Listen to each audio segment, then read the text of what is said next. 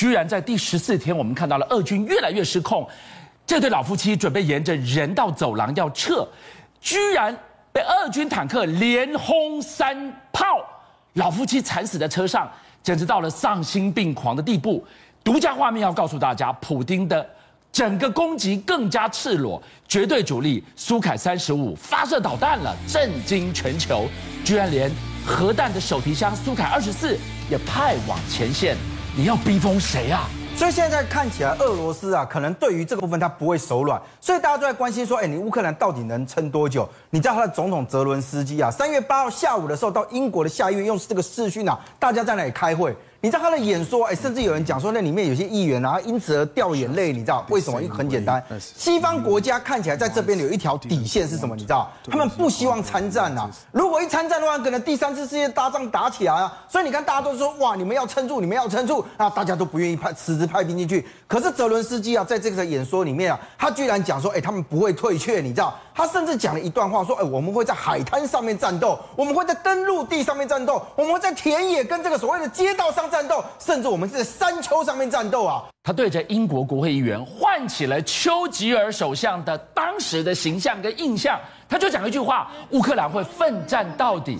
他激出了多少热泪啊！所以我就讲，就说泽伦斯基的这个演说，老实讲，他是真的很细心的去写了这个稿子。你谁的话不用对英国的人去讲丘吉尔当时的那些话，他当然是希望挑起来，就说，哎，大家能够看在乌克兰这个份上，然后呢，大家一起来帮他。可是问题是，他为什么会喊出这种话？你现在画面上面看到了。乌克兰啊，现在面临到的是俄罗斯的军队。你不要讲说只有空那个空那个轰炸而已啊，甚至坦克车啊、装甲车就对着你的车直接开炮，就像画面上面这样。你有没有看到下方有一个车子是不是开过去停下来停在路边？因为他远方看来看来一个坦克车，你有没有看到？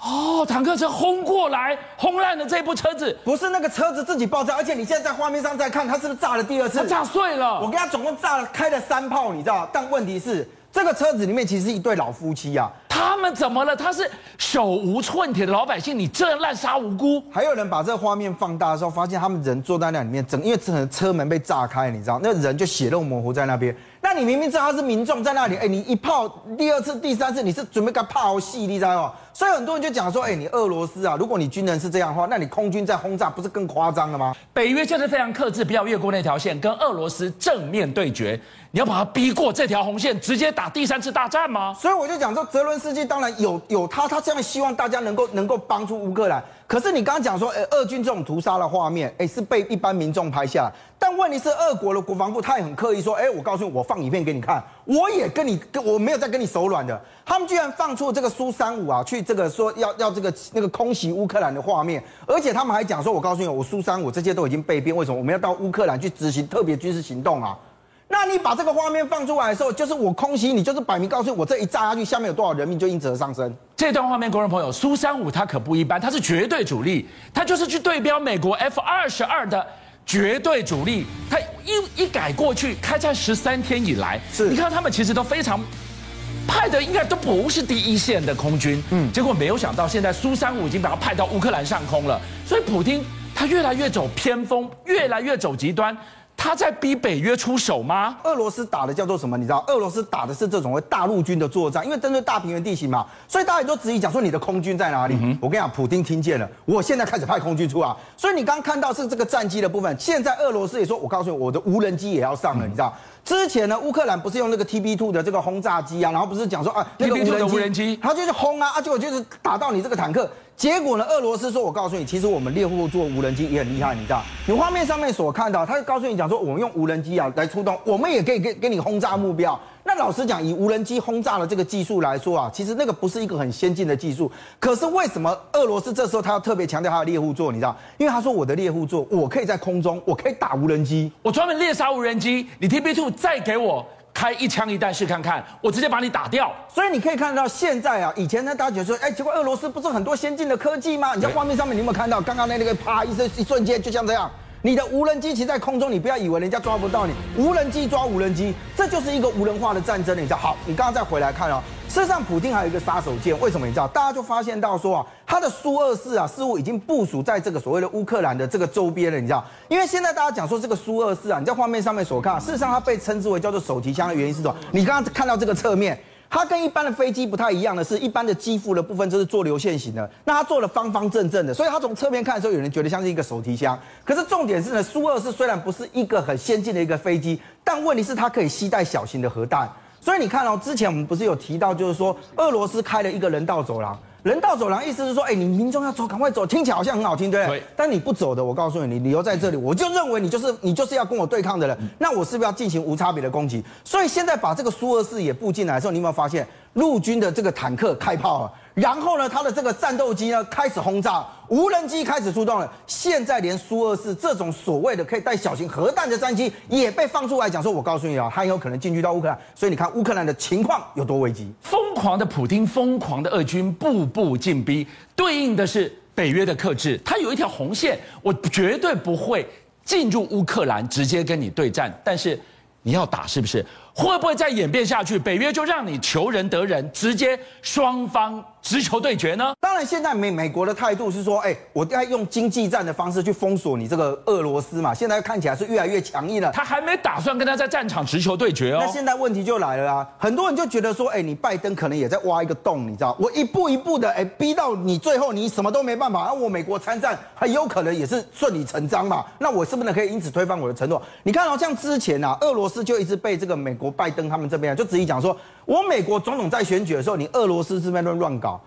你是不是在那边干预我美国的这个选举？所以那个时候，其实拜登就曾经讲过，说我告诉你哦，你普京搞这些事情，你们以后会付出代价。我照着被搞的修理啊。没错，那这个话放出来，虽然在一开始的时候讲实话，那美国可能是真的不想说，哎，你我大家都进去的时候就发生第三次世界大战。可是如果这个局势一直进来，一直进来的时候，哎，各国现在都在看，你经济制裁如果没有用，到最后俄罗斯开始发动无差别攻击的时候，你美国还要不要用这种所谓制裁的方式？你介不介入？要不要更强力有效，直接去恫吓普京？你不要乱来。所以所以现在回来看的呢，就是美国跟乌克兰之间呢，到底美国怎么看待？老实讲啊，美军会不会进驻到乌克兰这里面，还在未定之天呢啊。但问题是呢，也现在开始外界的怀疑，讲说美国是不是做了最坏的打算？你知道怎么说？怎么说？因为这几天啊，大家发现到说，在波兰这个地方啊，美军其实有进驻进去。那你知道波兰其实跟这个乌克兰非常的靠近啊，而且进驻的是八二空降师。你这是什么单位？画面上面你所看到的八二空降师，其实哦，他在某种程度上面，在过去的战役里面，他经常参战。是。可是他在参战的过程当中，都被认为是在收尾的阶段，你知道吗？他的现身象征着什么？收尾。你记不记得前两天的新闻，一直有人在讲说，美方已经做了。最坏的打算是很有可能泽伦斯基要么就出来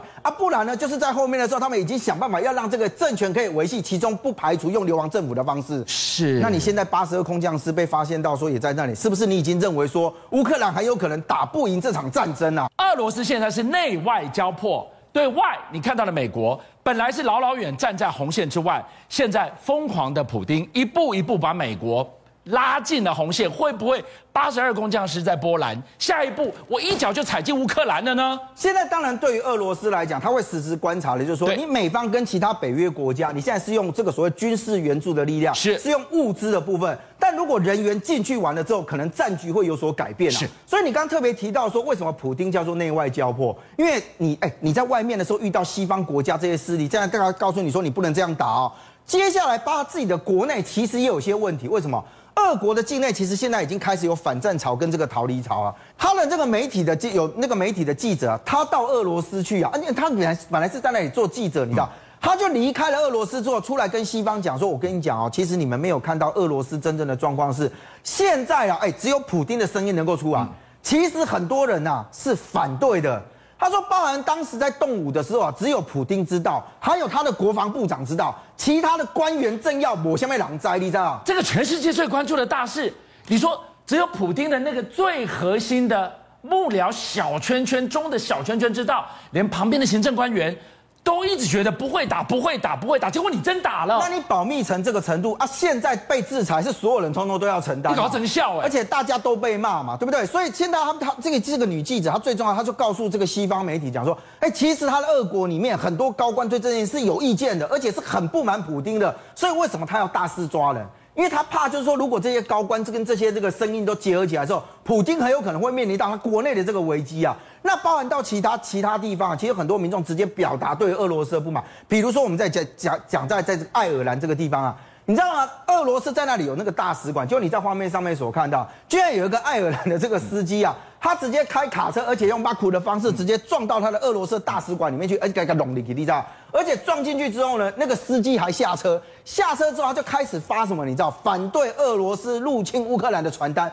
旁边还有民众给他拍手，说：“哇，真的真的是这样。”所以现在大家看起来就是说，哎，你二你普丁在这件事情能撑多久？可是我跟你讲，有一个很怪的地方，你知道什么地方？普丁感觉上好像说，哎，你大家都都都都都对他不满，他有在怕吗？我跟你讲，有一个指标，你知道我们在国那个宇宙那个那个地球外面啊，有一个那个国际太空站。国际太空站过去其实都是美苏都有互相在合作合作。俄罗斯的太空人，你刚看到那个画面，他还跟你挥手拜拜，对不对？拜拜完了之后呢，他弄了一个这个太空舱分离的画，就画面这个，我跟你拥抱啊，大家在那边拍拍肩这样子，然后挥挥手完了之后，太空舱分离，是不是代表说我们在这件事情上回不去了？那乌俄战争是不是也没有办法回到原始的状态？那整个的国际局势会不会因此也回不去了呢？邀请您一起加入五七报新闻会员，跟俊相一起挖真相。